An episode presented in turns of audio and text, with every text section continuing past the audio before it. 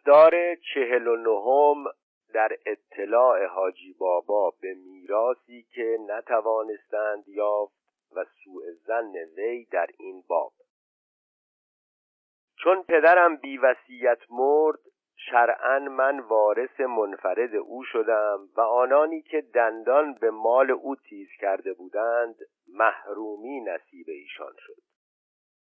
برای فرونشاندن آتش دل به دشنام من پرداختند که ناکس نامردم بیدین هرجایی آق پدر با لوتیان هم نشست با درویشان هم مشرب خانه به دوش بی سر و پاست چون مقصود من ماندن در اصفهان نبود محل سگ هم به این حرفها نگذاشتم. خارشان شمردم و به یک دشنام ده دشنام جواب می‌دادم. با اصطلاحاتی تازه محصول سفرهای بی اندازه و یادگار قلندران و میرغزبان که پدر و جدشان هم نشنیده بود. چون با مادر از تعذیه داری و سوگواری فارغ شدیم در گفتگو به این طریق باز شد. من مادر جان بیا ببینم در میان مادر و پسر چیزی پنهان و پوشیده نباید بود. کار مرحوم کربلایی حسن چطور شد؟ تو دوستدار و محرم اسرارش بودی. بنابراین باید از کار و بارش سررشته کاملی داشته باشی. مادرم با دست و پاچگی فرزند من چه می‌دانم؟ من ایتاب میدانی که شرعا باید وارث قرض میت را بدهد. قرضهایش را باید دانست. وانگهی این همه خرج کفن و دفن کردیم من امروز لخت مادرزادم. هیچ در دست ندارم. دست خالی هیچ کار نمی‌توان کرد. در میان مردم سر نمی‌توان درآورد. برای اظهار حیات در پیش این و آن پول لازم است.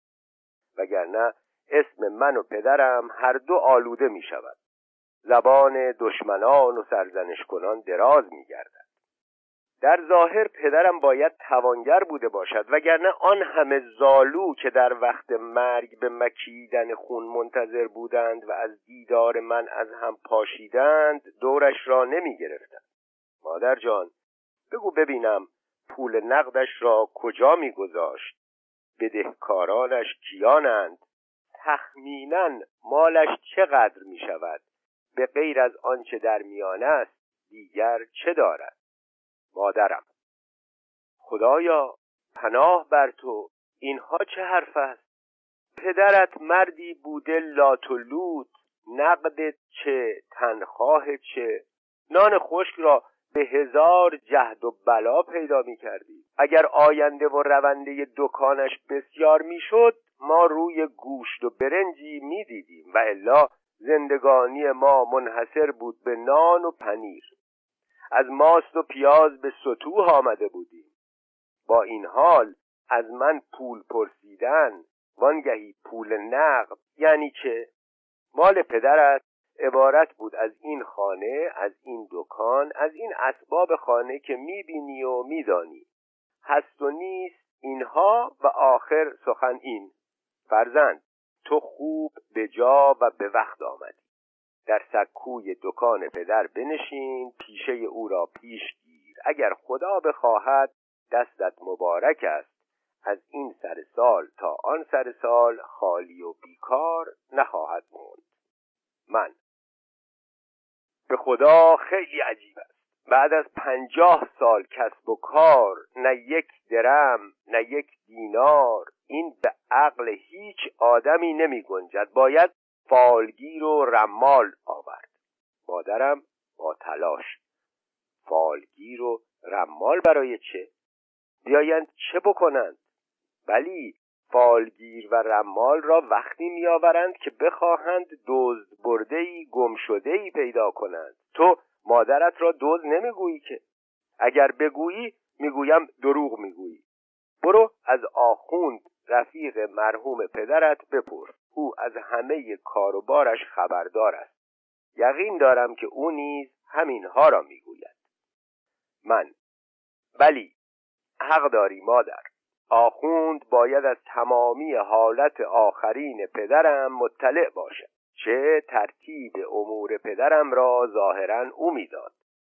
اگر پدرم پول نداشت یا داشت و در کجاست او به من می‌گوید.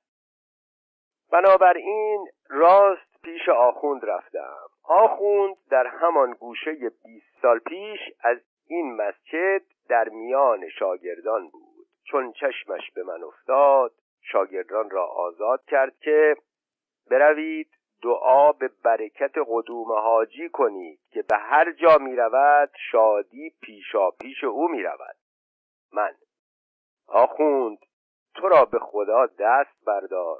ریشخند مکن مبارکی قدم کجا؟ طالع یک باره روی از من گردانیده. مرا گمان که اگر آسمان پدری از دستم گرفت میراسی از وی به یادگار گذاشت تا تلافی مافات شود. و حالان که نزدیک است شیرازه کارم از هم بکسلد چنانچه دیگر انتظام نپذیرد. و بیش از پیش لات و لوت مانم. آخوند روی به آسمان و دستها گشاده. ان الله یفعل ما یرید و یعز من یشاء و یذل من یشاء به غیر حساب. آری فرزند چنین است. دنیا همین است. و تا آدمی ترک دنیا و ما فیها نکند همین خواهد بود. چیزی لازم نداشته باش. چیزی مطلب چیزی تو را نمیطلبد. من.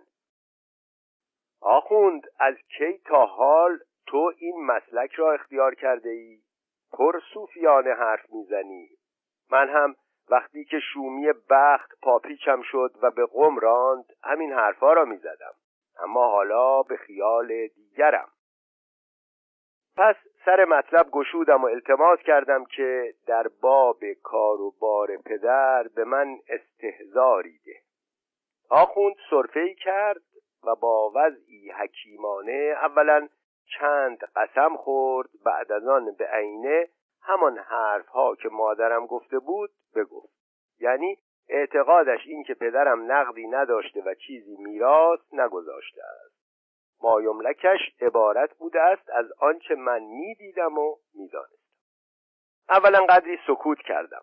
پس از آن با شدت تمام اظهار حیرت نمودم که می‌دانم پدرم بسیار مقدس بود. پولش را به ربا نمی‌داد. چرا که در کوچکی من این قضیه مدلل شد. عثمان آقا خاجه اولینم پولی از پدرم به قرض خواست و سود بسیاری عرضه کرد. پدرم آیت و هر ملو ربا بخواند و سود نخواست. اگر از آن به بعد سود خار شد آن را نمی‌دانم. اما یقین دارم پدرم مؤمن پاک و منزه از اعمال ناپاک مرد. از مسجد بیرون آمدم و با کچخلقی تمام به دک اولین یعنی به دکان پدر رفتم. سرم از این سودا پر که چه کنم؟ در اصفهان ماندنم محال است. چه لعنت به اصفهان و بر هر چه اصفهانی است. بنابراین چاره ای نبود مگر اینکه هست و نیست خود را فروخته باز به پایتخت برگردم که جای مردمان بیکار و بیار آنجاست اما از این خیال هم نمی توانستم گذشت که پدرم را البته نقدی بوده است. این خیال گریبانم را رها نکرد. ماندم معطل و مشوش. خواستم کار را به درگاه قاضی اندازم. به در کاروانسرا رسیدم. پیر دربان سلامم داد. سرسلامتیم گفت. درازی و برکت عمرم از خدا خواست. گفتم بابا علی محمد به نظرم ذهنت کور شده است. با این حرفها چه سلامتی سر چه درازی عمر این سر به سلامت نباشد این عمر را مردشوب ببرد. برکتی که می‌گویی در زحمت من است. پس آهی کشیدم که افسوس افسوس دلم آب شد جگرم آتش گرفت. پیرمرد متحیر گفت اینها چه حرف است؟ پدر مرحومت فوت شد تنها وارثش هستی جوانی داری ماشاءالله برازنده و خوشندامی عقلت هم کم نیست. دیگر چه می‌خواهی؟ اگر مرگ می‌خواهی برو به گیلان. من. آری. تنها وارثش هستم. کو ارث. از یک خانه گلین و چهار پارچه گلیم کهنه و کاسه و کوزه شکسته چه فایده؟ دور از جناب لعنت بر این مردریگ صاحب مرده علی محمد. اما کو پولها؟ حاجی کو پولها؟ پدر رحمتیت به قدری که در خرج صابون دست گشاده بود در خرج نقد کف بسته بود. ارزن از لای انگشتانش نمیریخت. همه کس می‌دانند که خیلی اندوخت و پس انداخت. همه می‌دانند که روزی نگذشت که چیزی به مایه نیفزاید. کو آنها؟ کو؟ من. احتمال که راست باشد اما در صورتی که یک دینارش در میان نیست نمی‌دانم از آنچه ترفی میبندم. مادرم می‌گوید پدرت چیزی نداشت. آخوند شهادت می‌دهد. من هم غیب نخواندم رمال هم نیستم ببینم راست است یا نه و اگر راست است کجاست؟ می‌خواهم پیش حاکم شهر بروم. علی محمد. حاکم شهر خدا نکند به جهنم برو و آنجا مرو. اگر من اینجا نباشم در کاروانسرا را بزنی که به فریادت می‌رسد؟ در در خانه حاکم شهر فریادرس میجویی؟ وانگهی خبر از خرجش نداری. حاکم شهر حکم را به مسقال می فروشد و رشوه را با قنتار می گیرد و حکمش یک جو نمی ارزد. اگر جدول قرآن از طلا نمی بود نمی گشود. از همه گذشته کسانی که پول پدرت را از میان بردهاند مپندار که به حکم حاکم به تو پس دهند. نه نه. تو بمیری به حلق حاکم میریزند تا از حلق تو ببرد. من. پس چه کنم؟ از فارگیر و رمال فایده هست یا نه؟ علی محمد. باز فالگیر و رمال بد نیست. از وقتی که در این کاروان سرا هستم خیلی چیزها از ایشان شنیدم. بازرگانان بارها پول گم کردند و به واسطه ایشان جستند. ولی مالی که رفت و پیدا نشد آن بود که ترکمانان بردند. ایها ایها آن واقعه عجیب و غریب بود. چه بلاها بر سر ما آورد. پدر سوختگان بسیار بودند که مرا هم دستیار ترکمانان می‌گفتند. از همه غریبتر اینکه پای تو در میان بود به نام تو در را به من بازگردانیدند و آن همه قوقا برپا شد. خدا رحم کرد که علی محمد نیمکور بود و تأثیری که حرفهای او در رنگ و روی من می‌کرد نمی‌دید وگرنه فسق من بر روی دایره میافتاد. خلاصه سخن بر این وعده انجامید که بفرستد و ماهرترین تاسگردان اصفهان را بخواهد تا میراث پدرم را بیابد. می‌گفت این تاسگردان آدمی است که اگر یک ذره طلا بیست گز در زیر زمین بلکه اگر در چاه مشهور کاشان هم باشد باز در میآورد. گفتار پنجاهم در تدبیر حاجی بابا برای یافتن مال پدر و چگونگی حال تیزنگاه تازگردان. روز دیگر بعد از نماز صبح مردکی داخل شد و دانستم که تازگردان است. گوش پشت به قایت سربزرگ چشمانش آتشین و چنان تند و تیز که گفتم به یک نگاه هرچه هستم خواهد دانست. تاج کلاهی با امامه کوچک بر سر موهویها قلندروار بر شانه ریخته ریشش پهن و مایه هیبت و مهابت. از چشمان تیزش که خواه ساخته خواه راستین با حرکات پی در پی می درخشید معلوم می شد که آن جانور نه از قبیل آدمیان بلکه نوعی از شیاطین و جنیان است. مرا به زیر سوال کشید.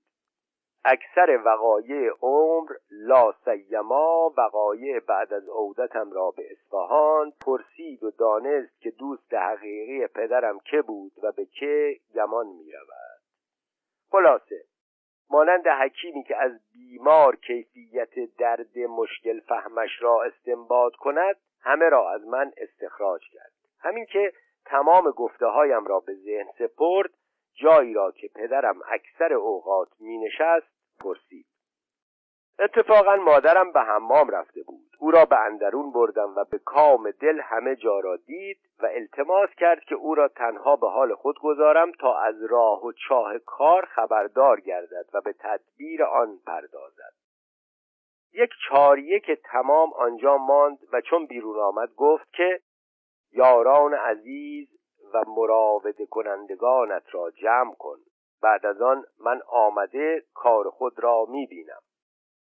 بیان که از این مسئله سخنی به مادر گشایم از وی درخواستم تا یاران پدرم را به نهار طلبد من هم آخوند و دربان و متعلقان زن اول پدرم و خالوی خود و کسانی که به خانه ما راهی داشتند همه را طلبیدم.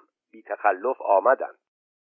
بعد از نهار سر مسئله را گشودم که پاسگردان آوردم تا جا و چند و چون پول پدر را که همه می‌دانند بوده است بفهمم. با این سخن به سیمای همه حاضرین نگاه می کردم تا علامتی که به دردم دوایی بخشد می توانم دریافت یا نه. اما همه را مستعد یاری به خود و بیغرض دیدم. باری درویش تیز نگاه اینک اسم او به همراهی شاگردی که پاره چیزها در دستمال با خود داشت بیامد. زنان روی پوشیدند و درویش دست به کار شد. اول همه حاضرین را از نظر گذرانید اما بیشتر بر روی آخوند نگرید آخوند تا به آن همه نگاه تیز نگاه نیاورده در زیر لب لا اله الا هو اللهم قنی شر من یخاف منک خوانده به اطراف خود دمید و دست بر شانه ها مالید چنانچه گفتی شیاطین میگریزاند. مردم قدری به او خندیدند اما خنده هیچ یک را به ریش نگرفت. پس درویش شاگرد خود را پیش خواند و از دستمال تاسی مسین بیرون آورد. بر اطراف او آیاتی مناسب دزدی و مال یتیم نوشته. این مرد کم حرف می‌زد. همینقدر گفت ان الله عالم الغیب و الشهادت و یعلم ما فی الصدور و خائنت العین. تاس را بر زمین گذاشت و قدری عزائم مناسب بخواند. آنگاه روی به حاضرین نمود که این تاس ما را به جایی که پول مرحوم کربلایی حسن بوده است یا هست خواهد برد. پاره با سستی اعتقاد و پاره با اعتقاد کامل بر روی او نگران. چوبی که به اطراف او پاره اشکال کشیده بود در دست بنا کرد به تاس زدن.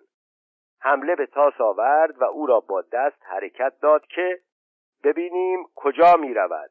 چیزی در دم این تاس بند نمی شود. راهش را کسی نمی تواند بست. به زور خواهد رفت. ان الله ما الله ای تاس مال را پیدا کن دوز را رسوا کن. به همراهی او رفتیم تا تاس را به در اندرون رسانیم. در بزدیم. بعد از مشورت بگشودند. جمعی کثیر زنان بودند. پاره روی بسته پاره نیمباز همه به معجزه تاس بیشکیب زنان را امر کرد تا از سر راه تاس واپس کشیدند که رهبرم را چیزی نتوانست باز داشت تا تاس را به کنجی که روزنه اتاق با آنجا مشرف بود براند.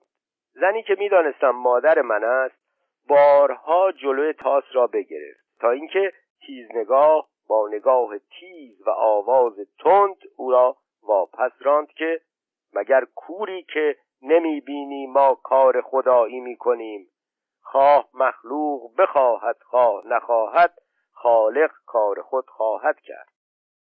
عاقبت تاس به کنجی رسید که معلوم بود خاکش تازه کنده شده است و بایستاد. تاس گردان آستین بالا زد که به نام ایزد اکنون همه خواهند دید که چه خواهم کرد. زمین را بشکافت.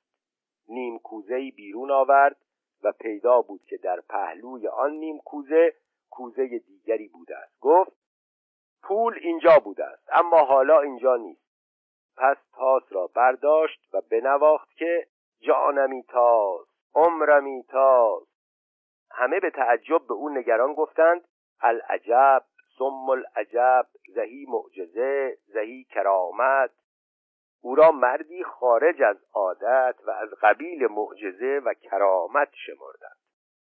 تنها دربان که از این کارها بسیار دیده بود و هدت ذهنی داشت از آن میانه گفت که اما دوست کو آنچه نمودی شکارگاه است. شکار کجاست؟ ما را شکار می باید یا دوز و پول یا پول بیدوز اینک آنچه ما را لازم است. درویش گفت آهسته رفیق به این زودی از گناه به گناهکار مجه. ما درمان همه درد را می‌دانیم اما هر چیزی را مقامی و هر کاری را هنگامی.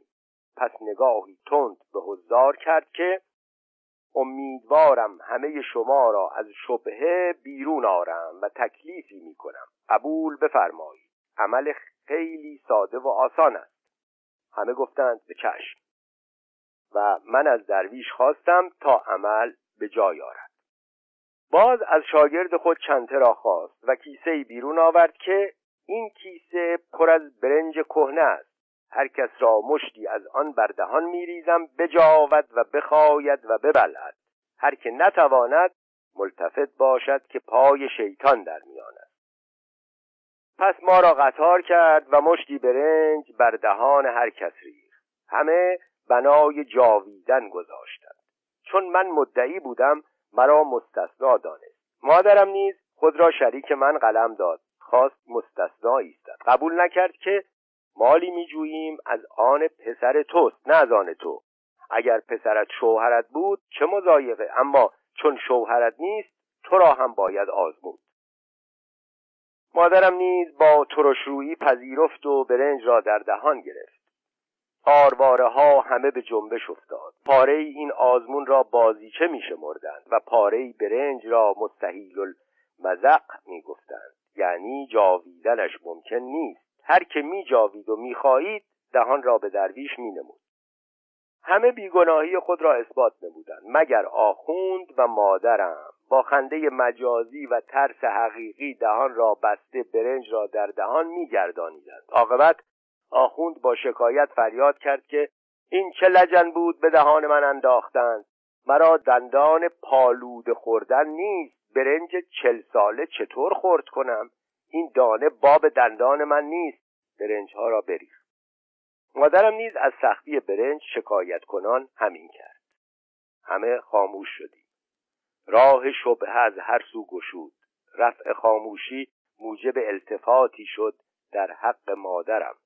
پیرزنی فقان برداشت که این بازیچه های کودکان چیست؟ هیچ کس دیده یکی با مادر و استادش این گستاخی و بیادبی کند. توف بر شما. توف. برویم پی کار خودمان. شاید دزد خودش است. درویش گفت ما مگر دیوانه ایم یا خر که اینطور حرف می‌زنند؟ در این گوشه پول بوده است یا نه؟ در عالم دزد هست یا نه؟ آخوند و مادرم را بنمود که اینان آنچه دیگران کردند نکردند. شاید به راستی پیرند و به تجربه نمی آیند کسی نمی گوید که دزدند. پس نگاهی کاشفانه به ایشان نمود که اینان خود می‌دانند که تاسگردان مشهور که هزار فن می‌گویند و برادر کوچک دب اکبر و یار غار زحل رقب داشت و آنچه که یکی نیت می‌کرد یا کرده بود همه را می‌دانست گفته است برای شناختن مجرم از معصوم عملی بهتر از عمل برنج نیست. حالا رفیقان می‌بینم که هیچ یک از شما شیرفکن نیستید شما را ترساندن کاری ندارد. اگر در این هنر من شکی دارید تکلیفی دیگر سادهتر و آسانتر می کنم که به کسی ضرر نرساند و کسی را دزد قلم ندهد. مثل سحر بر ازهان کار می کند و دزد را به پای خود می آورد از مشغول زمگی و مال مردم خوردن فارغ می سازد و همه اینها از روی اختیار و رضا می شود. این تکلیف خاکریزی به تاس است. در این گوشه تاس می‌گذارم و امشب چنان به شدت و سختی عزائم می‌خوانم که به یاری خدا حاجی به مراد خود می‌رسد یعنی پولی که برده اند به جایش میآورند فردا هر که می‌خواهد ببیند بیاید. اگر اثری و آثاری ندیدند یک مسقال از موی ریش من بگرو پس تاسی در گوشهای بنهفت و مردم در اطراف او جمع هر یک از کار او سخنی می‌گفتند. پاره مرا مانند درویش از ارواح خبیسه و تابع سوء زن میشمردند و پاره این گمان را در حق مادر و آخوندم میبردند. بعد از آن همه از هم پاشیدند و بیشتر وعده رجعت فردا و تماشای تاس نهفته نمودند. گفتار پنجاه و یکم در میسر شدن مراد تاسگردان و نیت حاجی بابا بعد از پیدا شدن مال مسروق. از شما چه پنهان؟ من از پیدا شدن گم شده معیوس و نومید ماندم اخبار غیبی تاسگردان همینقدر فایده داد که دانستم در خانه پدرم در حقیقت پول بوده است و گمان بدی در حق مادرم و آخوند حاصل شد. بیش از آن امید نداشتم کاری کند ولیکن فردا با دربان و جمعی از دیروزیان باز آمد. اما آخوند پیدا نشد و مادرم نیز به بهانه ایادت یکی از دوستان غایب گردید. با جمعیت به کنج تاس نهفته رفتیم. درویش عزائمی چند با مهابت بخواند و با حرمتی خاص و رازآمیز پیش رفت که ببینم دیشب جنیان و پریان کاری کردند یا نه.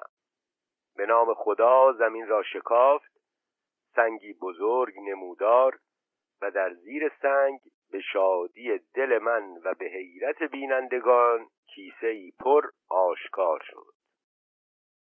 فریاد برآورد که هی جانم هی آفرین بر پری و بر جنی کیسه را برداشت تا ببیند. درویش تیز نگاه موی ریش در گرو نمی‌گذارد. کیسه را به مشت من نهاد که بفرما. شکر خدا کن که به دست من افتادی. حق سعی مرا فراموش مکن.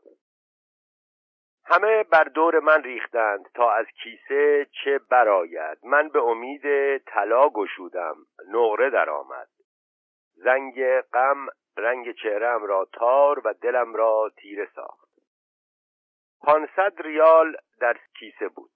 پنجاه عددش را نیاز چشمان تیز نگاه کردم که بگیر خانه آبادان اگر بیشتر می بود بیشتر می دادم. با اینکه این ده یک نهاده پدرم نیست اما باز خانه آبادان. بسیار بسیار ممنون و متشکرم.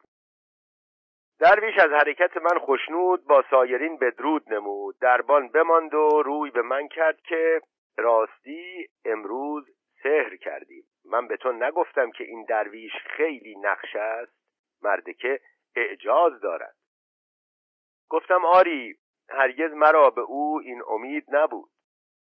چون چشمم به نقود افتاد رگ طمعم به حرکت آمد. به علی محمد گفتم باید کار را به مرافعه کشانید. به همین طور که پانصد به دستم رسید باقی نیز به دستم خواهد آمد. تو نیز شهادت می دهی که این اقل قلیل ارث کربلایی حسن است.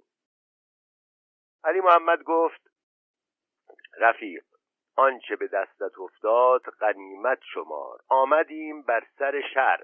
اولا باید یقین را بدهی شک بخری. آن هم به دستت آید یا نیاید. یقین بدان که بعد از مخارج خواهند گفت بروید صلح کنید و سر مردم را به درد نیاورید. وانگهی مگر نشنیده ای که همه کس را دندان به ترشی کند شود مگر قاضی را که به شیرینی کند گردد؟ بعد از استخاره و استشاره قرار بر شنیدن نصیحت دربان دادم چه مدعی علیه من مادر و آخوندم بودند و در تعاقب آنان احتمال داشت که مبالغی دشمن به هم رسانم و در آخر مورد تعن و لعن همه گردم. به ناسه خود گفتم هرچه در اصفهان دارم میفروشم.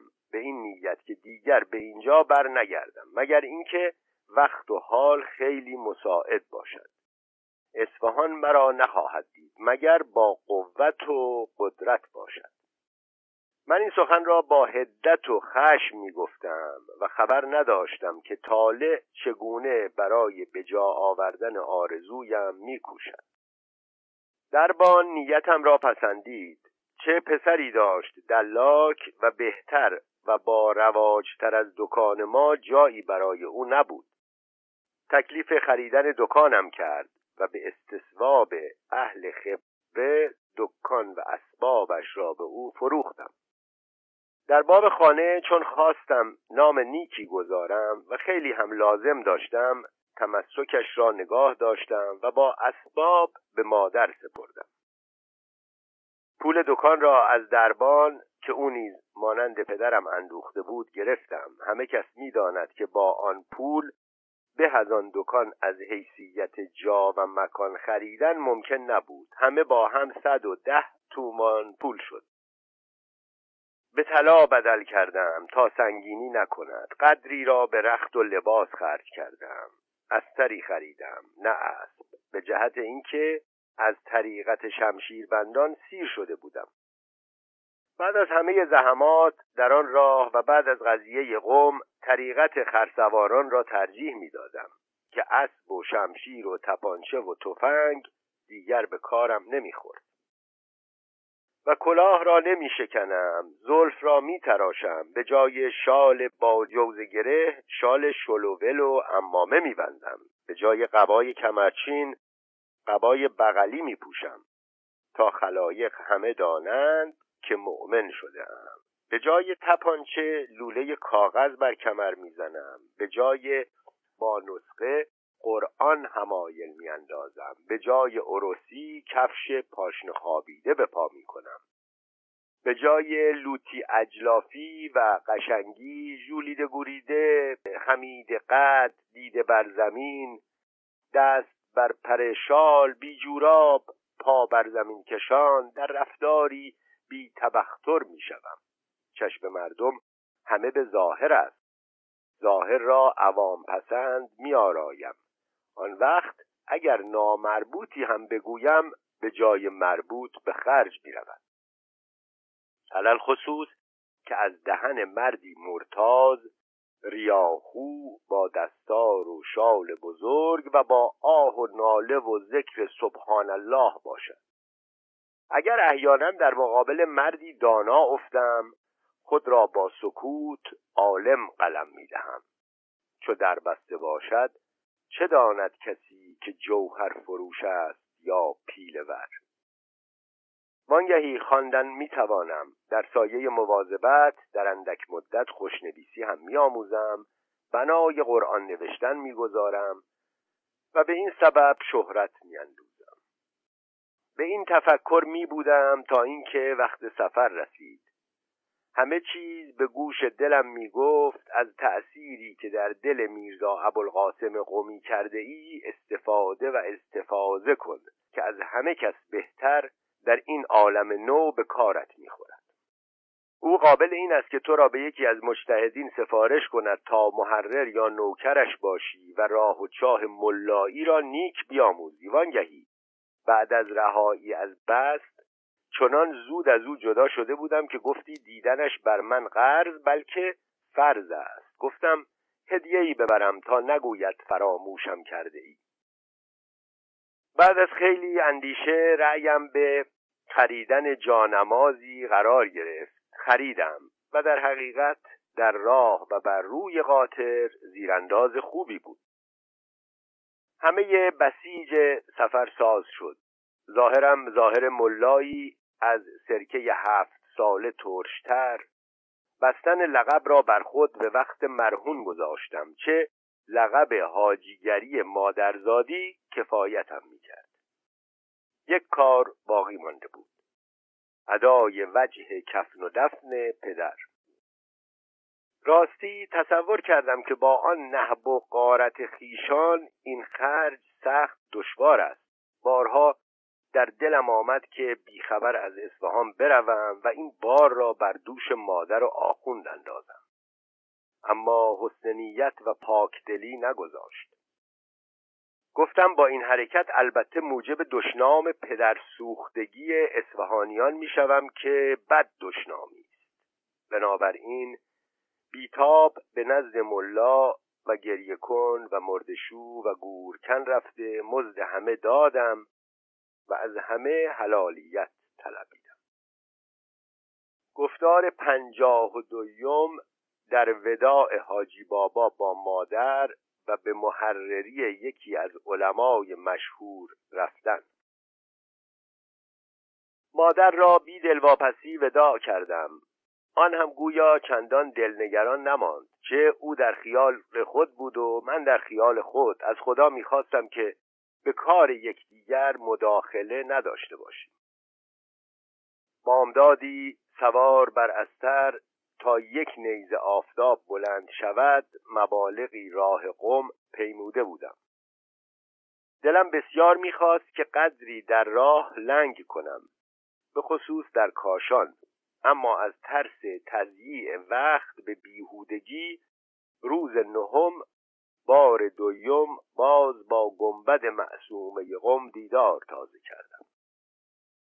قاطر را به کاروانسرا بستم و پس از وارسی به کاه و جوش پیشکش در زیر بغل رو به خانه مجتهد نهادم.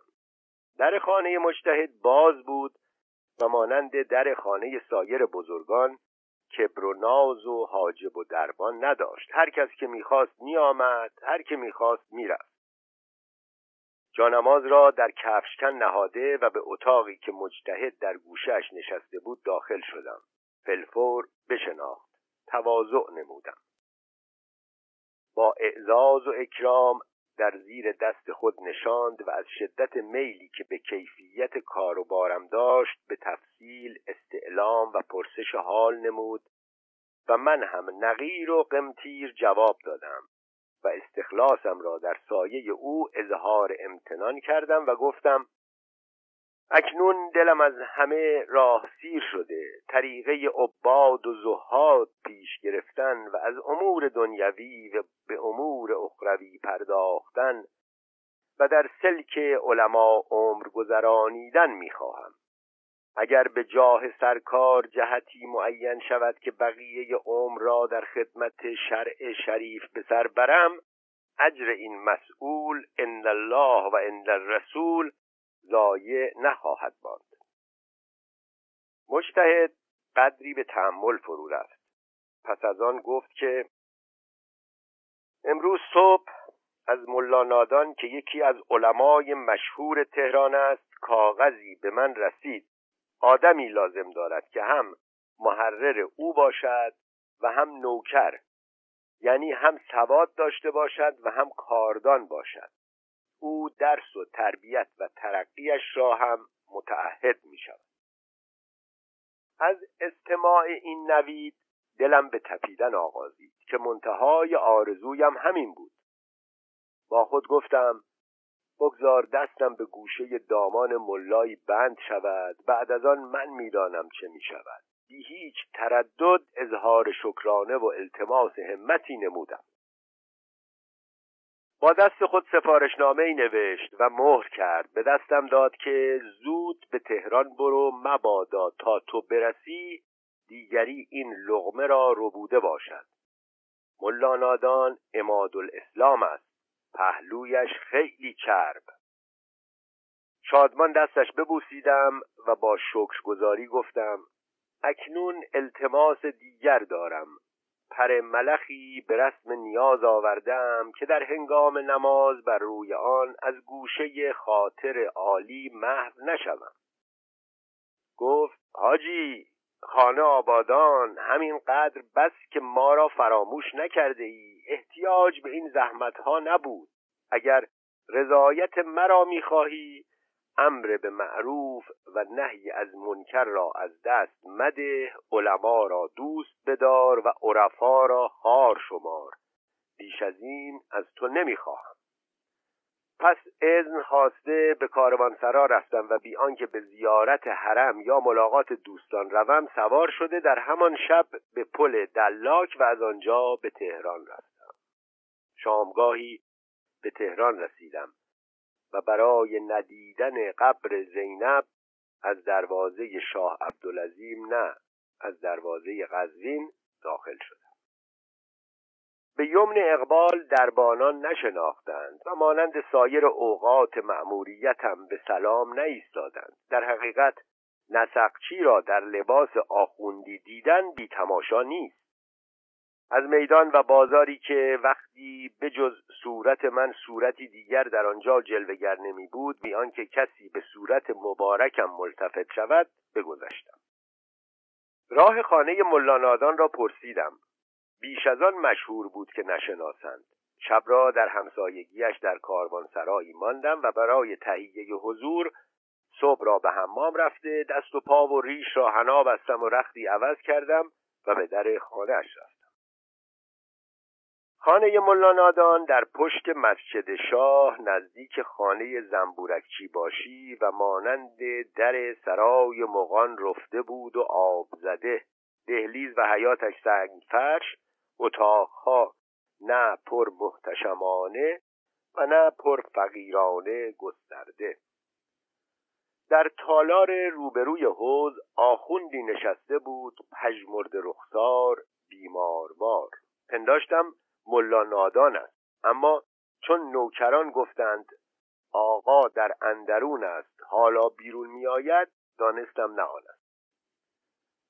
داخل تالار شدم و برای اینکه به آخوند برتری شعن خود از شعن نوکری بنمایم بنشستم در صحبت باز شد. من با دو کلمه دانستم که آخوند از وابستگان ملانادان است. اما آخوند بسیار کوشید که بداند من کیستم. نتوانست. سوالهای عجیب و غریب و موجب حیرت در میان واقع شد. آخوند گویا شما تازه به تهران آمده اید؟ من. ولی جناب آخوند البته اینجا خیلی وقت خواهید ماند؟ من. خدا می‌داند. آخوند تهران جای خوشگذرانی است. چنین نیست؟ من همچنین شنیدم. آخوند. اما در تهران تنها به آدم بد میگذرد. من. همه جا همینطور است. آخوند. اگر خدمتی نسبت به بنده دارید حاضرم. من. خیر. لطف شما زیاد. خود آقا را می‌خواهم ببینم. آخوند چه آقا چه من تفاوت نمی کند. حمد خدا دست شکسته نیستم. به دلخواه شما به هر طور و به هر بها بخواهید ممکن است. من بنده تاجر نیستم. آخوند تاجر بودن لازم ندارد. همینقدر که مردی هستید غریب و راه و چاه را نمی‌دانید خدمت کردن به شما بر من فرض است. مگر قرض وقت گذرانی نیست؟ خواه یک ساله خواه یک ماهه برای یک هفته و یک ساعت هم هست. از این سخن شک زده شدم چه خیلی گوشدار به نظرم آمد و دست و پا می زدم که بگویم زدنی بیانن ناگاه سر کله ملانادان پدیدار شد. ملا نادان مردی بود پا به چهل خوشندام تازه رو ریشش از شدت حنا و رنگ به قایت سیاه مثل پر پرستو شانه زده سرم کشیده امامه بزرگ با پیچش قریب بر سر عبای شوشتری لطیف در بر قالب و قوارش قابل توپچیگری و فراشی. اما بعد از گفتگو از فساحت بیان و نرمی سخنانش معلوم شد که درشتی و تندی نوکر بابان ندارد. به چالاکی برخواستم و کاغذ مجتهد را به دستش داده ایستادم نگاهی به عنوان کاغذ کرد نگاهی به صورت من تا مناسبت رسول و مراسله را دریابد. چون نامه را بخواند چهرهش بشکفت و گفت خوش آمدی. سرکار آقا چه می کردند الله مکروهی نداشتند. من هم بی تکلف گفتم الحمدلله صحیح و سالم بودند سلام بسیار رساندند. نامه را با دقت تمام مطالعه فرمود اما از مضمونش چیزی نگشود. بعد از آن عذر قلیان نیاوردن خواست که من خود قلیان نمی‌کشم و قدغن کرده ام به مهمان هم ندهند. تکلیف ما اهل شرع این است که از آنچه شاعبه نهی و من رود کف نفس نماییم. اگرچه در حرمت قلیان نست سریحی نیست و از مسکرات بودنش مشکوک است و در نزد اهل تسنن و تشیع هر دو استعمال آن اینقدر متداول اما چون احیانا کیفیتی خماروار می‌دهد و باعث نوعی دوار می شود لحاظا احوت اجتناب از آن است. پس از صوم و سلات و از سایر عبادات و طاعات خود سخن گشود و من با خود گفتم که لغمه مجتهد قوم چندان هم چرب نباید باشد. صورت بیان و عیان او را قیاس کنان دانستم که سادگی بیرونش با تکلف درونش منافی باید بود. البته با تعویل شرعی راه خود را می جوید و با این ظاهر سازی در معنا باید خیلی نقش باشد. گفتار پنجاه و سیوم در تدبیر ملانادان برای پول اندوختن و مردم آسوده ساختن. آخوند از اتاق بیرون رفت و همین که ملانادان مرا با خود تنها دید کاغذ مجتهد قم را از جیب برآورد که به موجب این سفارشنامه تو را در نزد خود نگاه می‌دارم و از حال و کیفیتم سوالی چند نمود و از جوابهایم خیلی حل کرد. پس سر مسئله گشود به این طور که مدتی بود مانند تویی را می جستم اما نمی یافتم این آخوند که حالا از اتاق بیرون رفت معاون و دستیار من است اما بسیار ناپاک است. آدمی دلم می‌خواهد که مال مرا مثل مال خود بداند و با لغمه نانی که می‌خورد قناعت کند و زیاد طلب نباشد. چون قرض من چنانچه به مجتهد قوم گفته بودم با زهد و پارسایی و در زیر دست علما تا بر جایی پا بر جا شدن بود جواب دادم که سرکار آقا من آدمی جهان گشته و جهان دیدم تکلیف خود را می‌دانم و الله شما در خدمت خود آدمی راستکار و درست رفتار و به دلخواه خود فرمان بردار خواهید دید. گفت تو هم آسوده باش که در خانه من سعادت دارین نصیبت می شود. اولا بدان که من اماد الاسلام و قدوت الانام نخبه ملت حنیف و شرع شریف و انموزج دین احمدی و ملت محمدیم. اجتهادم به همه جاری و فتاوی و احکامم به همه ساری است. شاربین خم را حد می‌زنم و زانیکان محسنه را رجم می‌کنم در امر به معروف و نهی از منکر و تعلیف قلوب و موعظه و خطابت وحید و فریدم. حامی بیزه اسلام و راهنمای خواص و عوامم. آیت سائم النهار معنی قائم اللیل غسل و وضویم عبرت للناظرین. و صوم صلاتم اسوة للسائرین است. به حکم اجتهاد خود از استعمال آلات و اوانی مفزز و مطلا محترزم و از اکتسای کسوه اقشمه و حریر مجتنب مواظب تعقیب و ملتزم تجدم از قلیان و انفیه متنفرم و بازی نرد و گنجفه و شطرنج و سایر ملاعب و ملاهی را منکر. چه این گونه مناهی و مکاره مزر آداب دیانت و مشتقل اوقات طاعت و عبادت است. پاره اجامره و اوباش و رنود و قلاش در باب تخویف تکالیف روزه از قبیل تجویز قلیان و مستکی خاییدن از من استفتا نمودند.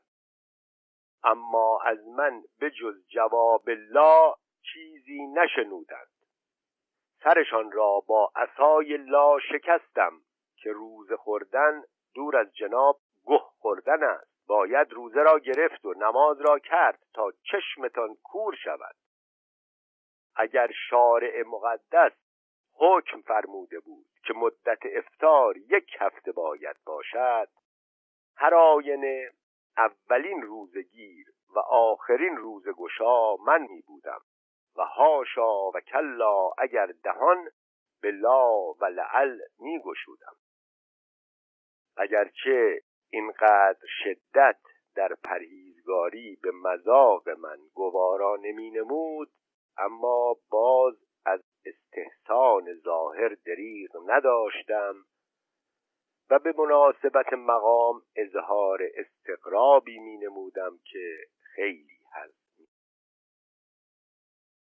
از نشعه استحسان و استقراب من سرگرم شروع به سخنان آشنا کرد که پارسایی من ببین تا به چه حد است که از زن گرفتن اجتناب کردم و کمال نفس من در این باب از درجه کمال نفس حضرت ختمی معاب گذشته است. آن جناب در تعدد زوجات از حضرت سلیمان گذشت و من در ترک تزوج از او درگذشتم که یکی هم ندارم. در این باب به حدیث شریف خیر امت بعد ما تین رجلا اخبت عمل کردم. اگرچه خود سنت نکاح به جا نیاورده ام اما از ثواب این سنت محروم نیستم. دیگران را به مناکحت و مزاوجت می‌پردازم و تو را می‌خواهم در این ثواب شریک سازم.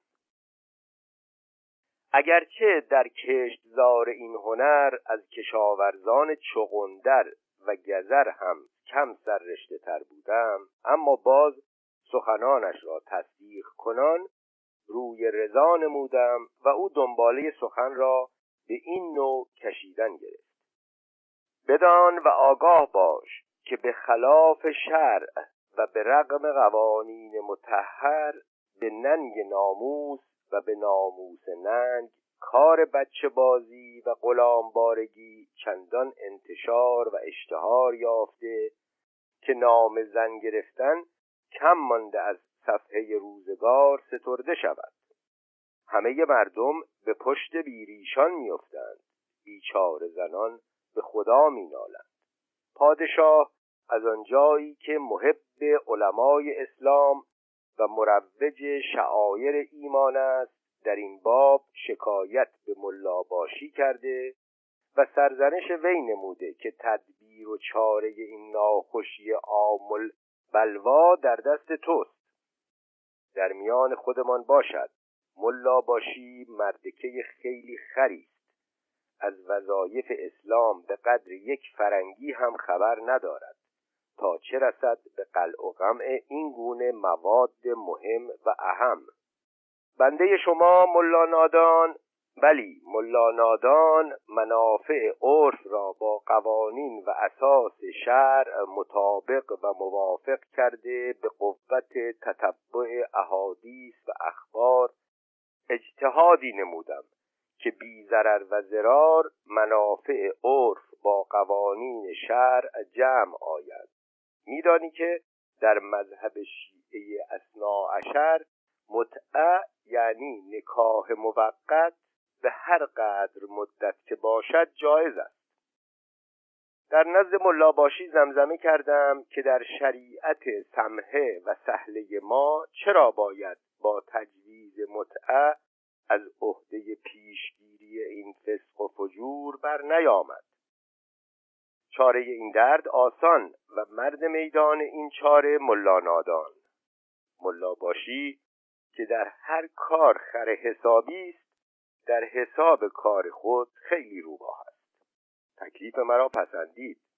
چه خیر خود را در آن دید. بنابراین خانه کوچکی چند خرید و سیغ خانه ساخت. در آنجا جمعی از زنان یائسه و غیر یائسه بنشاند تا هر مرد که خواهد تمتع از ایشان بتواند. و ملاباشی هم از طرفین حق تمتعی می‌گیرد. این است که درایگان مالک گنج شایگان شده است. حجوم عام به درجه است که ده دوازده آخوند از صبح تا شام از عهده سیغ خواندن بر نمی آید راه این شریعه را دست اجتهاد من بگشاد. این فکر از خیال بکر من بزاد و ملا باشی هیچ بهره ای از آن به من نداد و این تدبیر هم به اسم او به قلم رفت.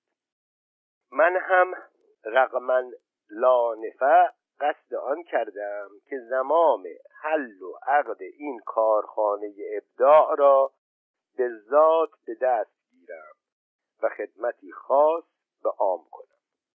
ولی زنهار این راز را سربسته دار که اگر ملا باشی بویی برد آنچه از دستش برایت فرو نمی‌گذارد و شاید عاقبت ما را اخراج بلد کند. ملا نادان مشغول این سخنان و من سرابهای او را نگران. با خود می گفتم که آیا این گونه آدم می تواند اماد الاسلام شود؟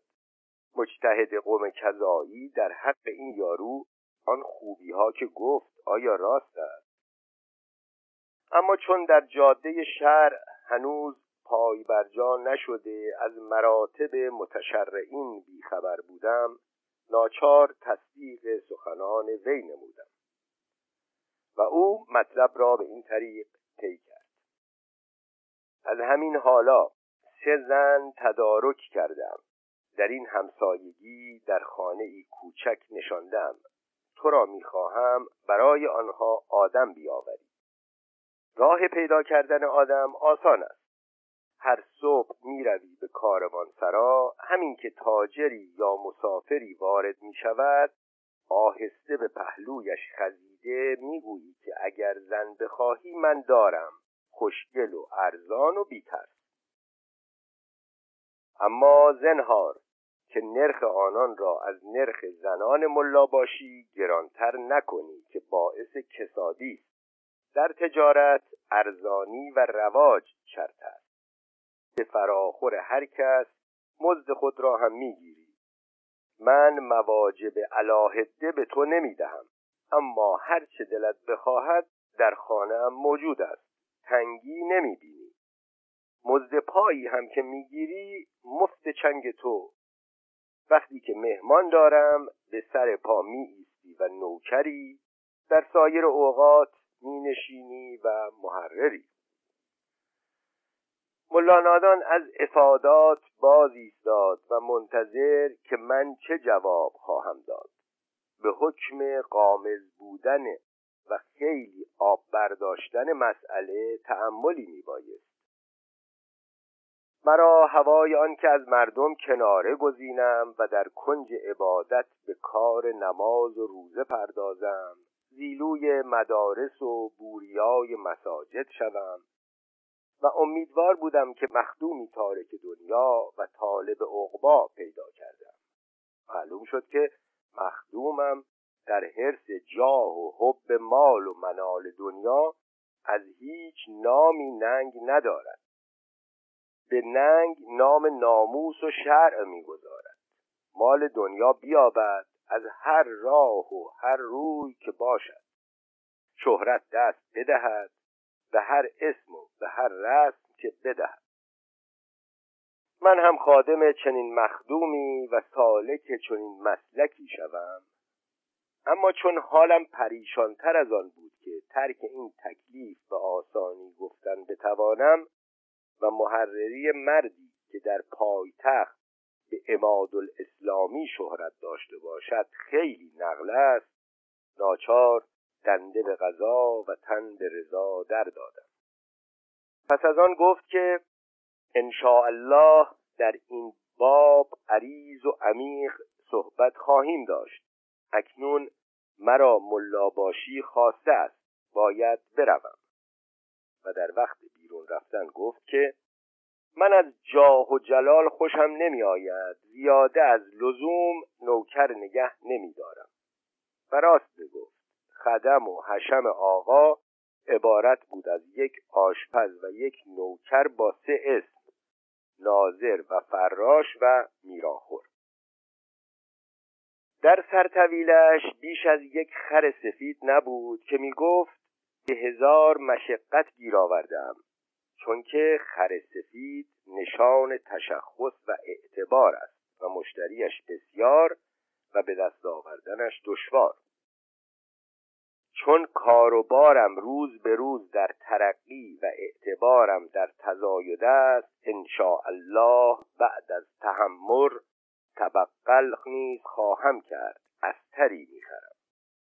من این فرصت را غنیمت شمرده گفتم که اگر سرکار آقا میل داشته باشند بند قاطر حاضر است و موافق دلخواه ایشان.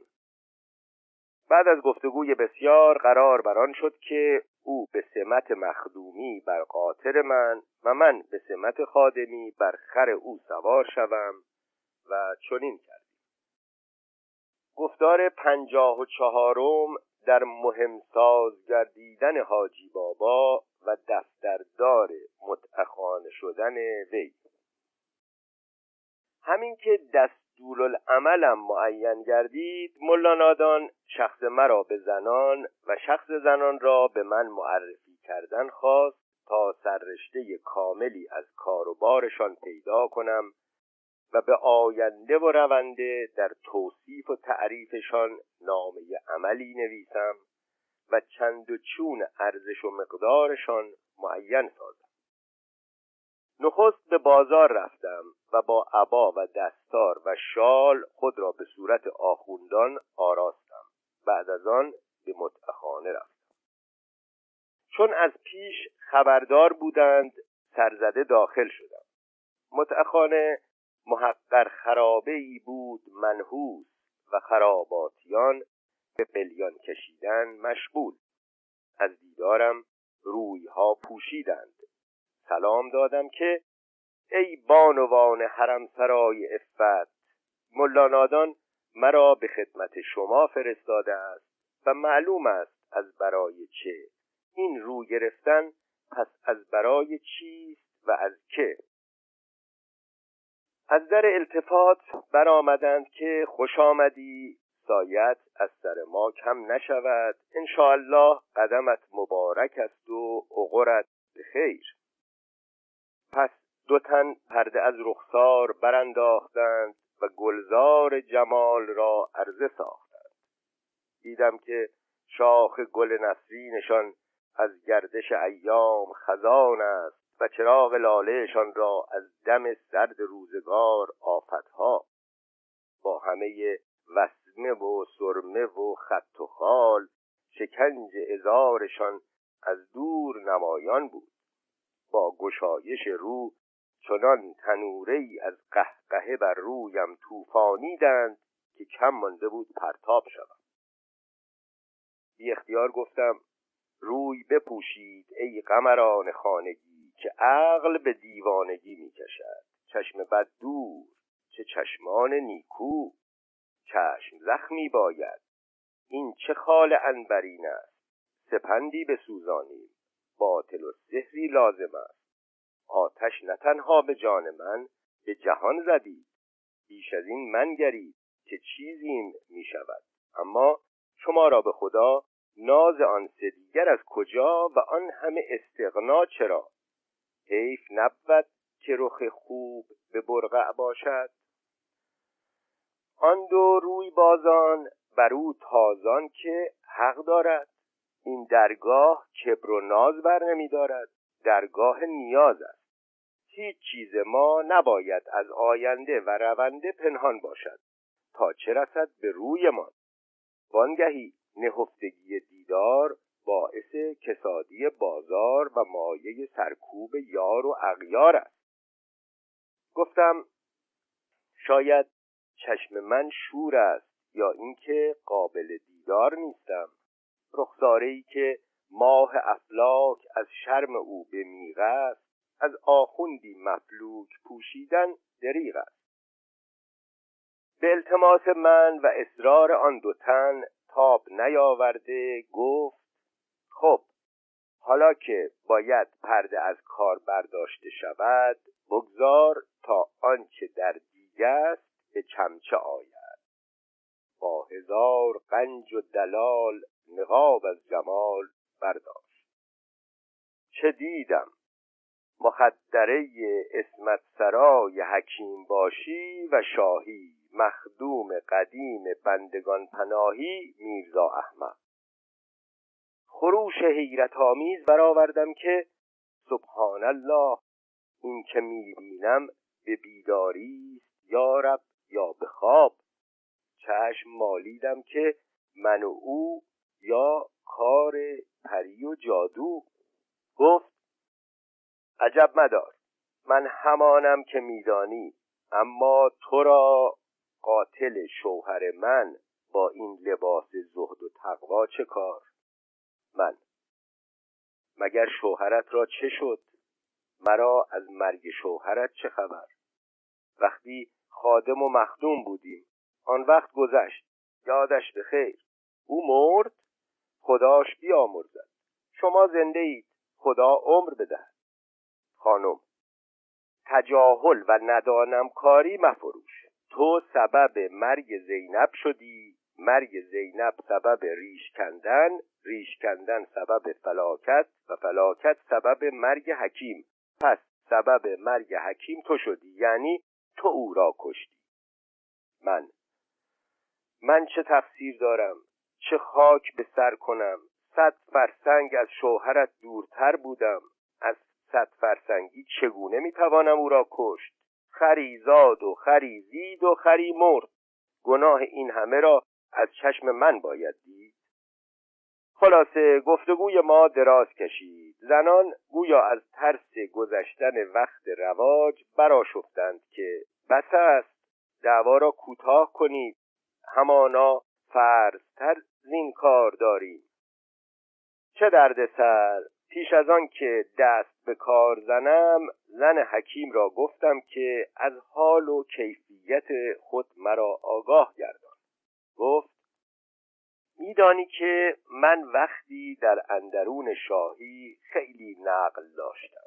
پادشاه برایم میمرد. حسنم از همه بیش و رتبه ام از همه پیش. اما از بازی فلک قافل نتوان زنی نو به اندرون آمد و به نیروی کش و فش و به قوت فند و فعل پادشاه را از دست من برو بود و از ترس اینکه مبادا آب رفته ام باز به جوی آید تا از اندرون بیرونم نکرد نیارامید پادشاه مرا به حکیم باشی بخشید. از بهشت به جهنم یعنی از میان مشک و انبر به میان معجون و مرهم افتادم از حکایت زینب درگذریم. من حوصله روزخانی ندارم. حکیم باشی هم مرد. بعد از آن خیلی کوشیدم که باز راهی به اندرون پیدا کنم و نامم به گوش شاه برسد. اما هیهات زن فتانه نچنان راه چشم و گوش شاه را بسته بود که ممکن باشد. ای میرزا حاجی بابا من که به کندن ریش پادشاه مقتدر بودم ریش شوهرم را کندند. ناچار در کوچه و بازار به سراغ خریدارم افکندند پس از طالع زشت و وارونی سرنوشت شروع کرد به های های گریه کردن. دلداریش دادم که غم مخور جوانی بر نمیگردد. اما ایام آن توان برگشت. این کلبه یهزان روزی برایت گلستان می شود. به یاری خدا جد و جهد می کنم تا شوهری خوب برایت بجویم و تو را از این رنج و اندوه رستگار سازم. آنگاه رویش خندیدن گرفت و به شوخی گفت نادرست میدانی که هنوز وقت من نگذشته است. آهوی چشمم نرمیده. کمان ابرویم زه نزده. آینه بلورینم از تاق نیفتاده. کوزه حقه نافم هنوز خیلی آب می‌گیرد. او مو به مو شرح حسن و جمال خود می‌کرد و من با چار چشم حیرت به حال جمال و جوانی او نگران او را از نحوست برجی و از ملعنت درجی بیش نمی‌دیدم. خیلی دلم می‌خواست که انتقام زینب از وی بکشم که خیلی خونابهش چشانی. آن دو زن نیز شرح حال خود بگفتند. یکی زن زرگری بوده است که شوهرش را به جهت دزدی چند مسقال طلا از شمدان پادشاه به دم توپ گذاشته بودند. دیگری را شوهرش به جهت خلاصی از پنجه شاه گذاشته خود را به مملکت روس فرار کرده بود. در آخر سینه و ناف و ساق خود را نشان دهان زیبایی و رعنایی و هنر خود را عرضه داشتند و من هم اسم و رسم و خواص و قیمت ایشان را در جریده عمل خود ثبت کرده ایفای خدمت هر یک را جداگانه به گردن گرفتم. در وقت بیرون آمدن از خانه یکی از دور فریاد برمی آورد که فراموش نکنی که من هجده سال بیش ندارم. دیگری می گفت فر من از یادت نرود. زن حکیم می گفت پیوستگی ابرویم را فراموش مکن. گفتم ای به چشم ای به چشم خاطر جمع باشی. خواهان پیدا بشود من حدیثم همه از سرو و گل و لاله می رود و در دل خود می گفتم یعنی از سلاسه قصاله مردشو برده. پس به کسافت بشره و عنق منکسره ایشان خندان و برای خونکی دل به آن سکنده تنوره دوزخ و مترس بستان برزخ دشنام دهان پی کار خود گرفتم گفتار پنجاه و پنجم در ملاقات حاجی بابا با کسی که مرده می و زن دادن وی او را. بعد از ترتیب مقدمات کار خود برای آکندن کیسه ملا نادان به جانب کاروانسرایی که بیشتر از همه جا محل آینده و رونده بود روان شدم. در نزدیکی کاروانسرا شتران و استران گرانبار بسیار و جمعی دستاربند به صورت زوار دیدم. چون از آمدن کاروان خراسان خبر داشتم دانستم که زوار مشهدند. در گوشه بایستادم تا قلقله و های هوی کاروانیان فرو نشست. داخل صحن کاروانسرا شدم و به امید اینکه به یاری بخت به یکی از آشنایان مشهد برخورم چشم به هر جانب میچرانیدم و به دقت همه را مینگریستم اگرچه بعد از کتک و ترک من لباس مشهدیان خیلی فرق کرده بود اما در شناختن آدم ماهر بودم و حیولا و هیئت مشتریان مشهد چنان در نظرم بود که به محض دیدن هر کدام باشد می از شکار نومیدوار در کار برگشتن بودم. ناگاه بینی بزرگ و قوزی عظیم و شکمی گنده خیال عثمان آقا خاجه اولینم را در برابرم جلوگر ساخت. با خود گفتم که این هیئت از سینه و پشت برآمده خیلی آشنا میآید. اگرچه یقین داشتم که عثمان آقا تا آنگاه فدای سختگیری های ترکمانان شده است اما باز دیده از دیدارش بر نداشتم. هرچه زیادتر نگریستم خیالم بیشتر قوت گرفت که یا عثمان آقا یا برادرش یا سیاهی اوست. به هوای شنیدن صدایش نزدیکتر رفتم اما باز یارو سر از قلیان بر نمی داشت تا صدا درآورد بعد از معطلی بسیار عاقبت سری بالا کرد و از تاجری که از در حجرش میگذشت پرسید که تو را به خدا هیچ میدانی نرخ پوست بخارایی در استانبول چطور بوده است؟ به محض شنیدن این سخن گفتم والله خود عثمان آقاست بالله خود عثمان آقاست پیش رفتم و آشنایی دادم. او در شناسایی بیش از من متردد شد. بعد از گفتگوی بسیار یکدیگر را بشناختیم و در کنار گرفتیم. من می‌گفتم ریش تو جوگندم شده است. و او می‌گفت عجب ریش سیاه خوبی به هم زده ای و میخندیدیم پس با کمال آهستگی و وقار از ایام گذشته و دنیای ناپایدار سخن گشودم. دیدم که اعتقادش به قضا و قدر همان است که بود و به جای اینکه از مصیبت کمتر شود افزون و استوار شده پس به طریق اجمال از وقت مفارقت تا زمان مواصلت سرگذشت خود را به این گونه بیان کرد. چون تلخی ابتدای ایام اسارت را گذاشتم روزگارم به هزار شد که میپنداشتم. همدم و هم نفسم شترانی بودند در بردباری و نرم خویی هم مزاج و هم خوی. از خوراک بگذر اما آبهای گوارا آشامیدم. از چیزی که تنگی میکشیدم توتون بود. سالها با محال بودن امید خلاصی گذشت. ناگاه چرخ بازیگر یکی از آن بازیچه ها که به خاطر کسی خطور نمی‌کرد باخت و مرا به امید نجات انداخت. رندی پاچه برمالیده در میان ترکمانان به ادعای پیغمبری برخاست و پیش برد. به تردستی دو سه معجزه تنک مغزان دوروبرش را گرفتند. ترکمانانی که مال خدا و رسول را میدزدند هر چه داشتند نثار پای او می نمودند و سر از خط فرمانش نمی کشیدند. من به سایه سنت و سیادت به او پناهیدم. به نام خدمت به دین مبین بی سربها از دست ترکمانانم خلاصی داد. نیمه جانی به مشهد انداختم. از برکت غذا در میان تجار بغداد از یکی از خویشاوندانم سرمایه خردی گرفتم.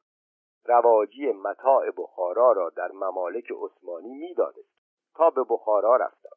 در سایه الفت به زبان و تجارت ترکمانان در میان بخارا و ایران راه سوداگری گشودم و چندان نقد اندوختم که به دیارم تواند رسانی. با چیزی زائد. اکنون با چند سر استر از امتعه بخارا و کشمیر محمول به استانبول می و بعد از فروختن اموال به بغداد به سر خانه و اهل و ایال خود برمیگردم. پس گفت اما تا جمع آمدن کاروان بهار در تهران خواهم ماند و داد دلی از خوشگذرانی پایتخت ایران خواهم داد. در این مدت در میان ترکمانان از لذایز جهان محروم ماندم.